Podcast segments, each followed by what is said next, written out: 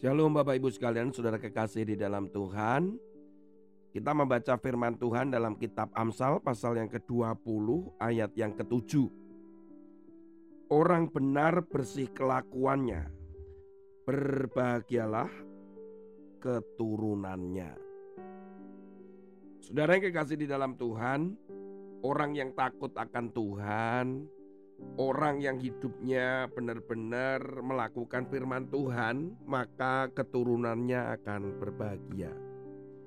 Demikianlah sebenarnya yang terjadi.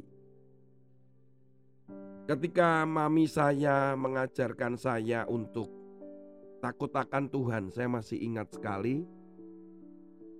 Salah satu yang diajarkan kami itu adalah rajin ke sekolah minggu. Wah kalau saya nggak ke sekolah minggu itu benar-benar bisa masalah saudara ya. Selain itu saya melihat mami saya adalah sosok yang setia sekali. Melayani di gereja, panitia ini, panitia itu. Jadi memang mami saya itu hidup takut akan Tuhan. Bahkan ketika papi saya akhirnya menerima Yesus sebagai Tuhan dan Juru Selamat. Saya percaya itu juga karena doa mami saya. Ketika kemudian saya punya anak, maka saya selalu ingat apa yang pernah dan apa yang dikerjakan mami saya terhadap saya. Demikianlah turun-temurun. Dan jujur saya harus akui saya berbahagia. Anak saya juga berbahagia. Melihat keteladanan dari mami saya. Di luar apa yang pernah dilakukan mungkin pernah salah atau apa pun. Tapi mami saya imannya luar biasa sekali. Saudara kekasih di dalam Tuhan. Kalau kita memulai hidup takut akan Tuhan, maka keturunan kita itu akan berbahagia. Dimulai dari kita lah. Kalau memang seandainya terlambat, mungkin orang tua kita belum takut akan Tuhan misalnya. Tapi mari kita mulai dari diri kita. Kita bisa menjadi teladan, kita bisa menunjukkan dan mewariskan iman itu kepada anak-anak kita. Seperti hari ini di gereja ada penyerahan anak. Anak itu diserahkan kepada Tuhan, kami doakan bersama dengan jemaat. Demikian pula sebenarnya orang tua juga rindu supaya keturunannya takut akan Tuhan dan berbahagia bukan? Sebuah penelitian yang dilakukan sekitar tahun 1900-an oleh Benjamin B. Warfield seorang mahasiswa di Princeton, Amerika Serikat.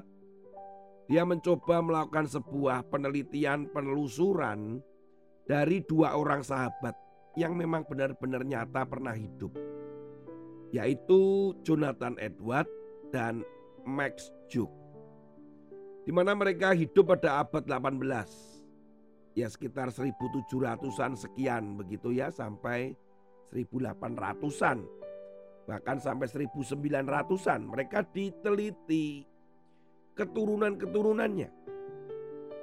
Cukup mencengangkan, contohnya adalah Jonathan Edward yang lahir tahun 1703 dan meninggal tahun 1758. Dia adalah sosok yang rohani, Memiliki iman luar biasa, pembicara di KKR di mana-mana, penulis buku, hidupnya takut akan Tuhan, mencintai istri dan anak-anak, mendidik anak-anaknya dengan takut akan Tuhan.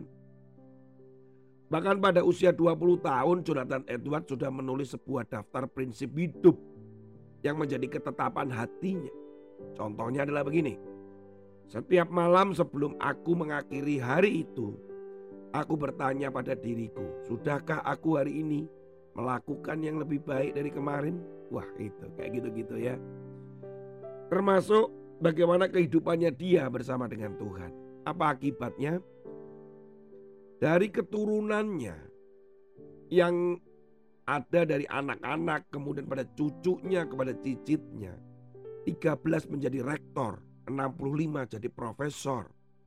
Tiga terpilih menjadi senator Amerika atau anggota DPR. 30 orang menjadi hakim. 100 orang menjadi pengacara.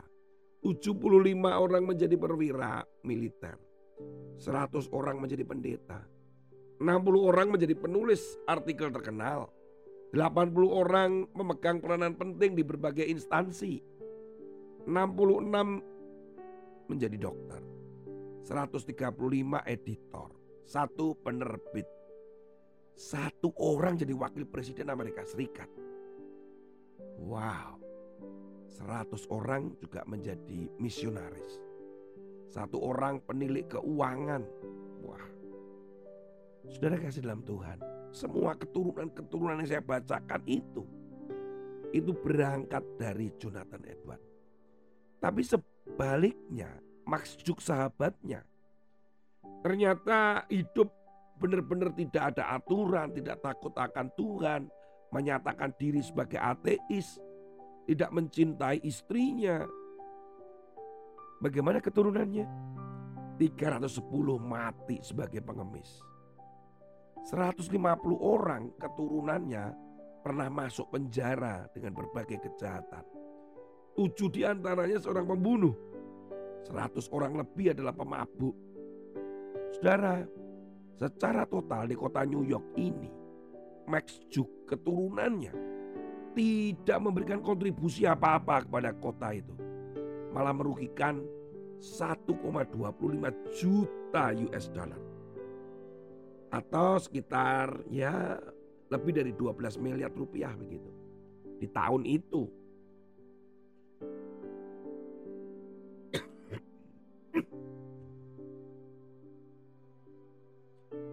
Bagaimana dengan kita dan untuk keturunan-keturunan kita? Pikirkanlah sekarang.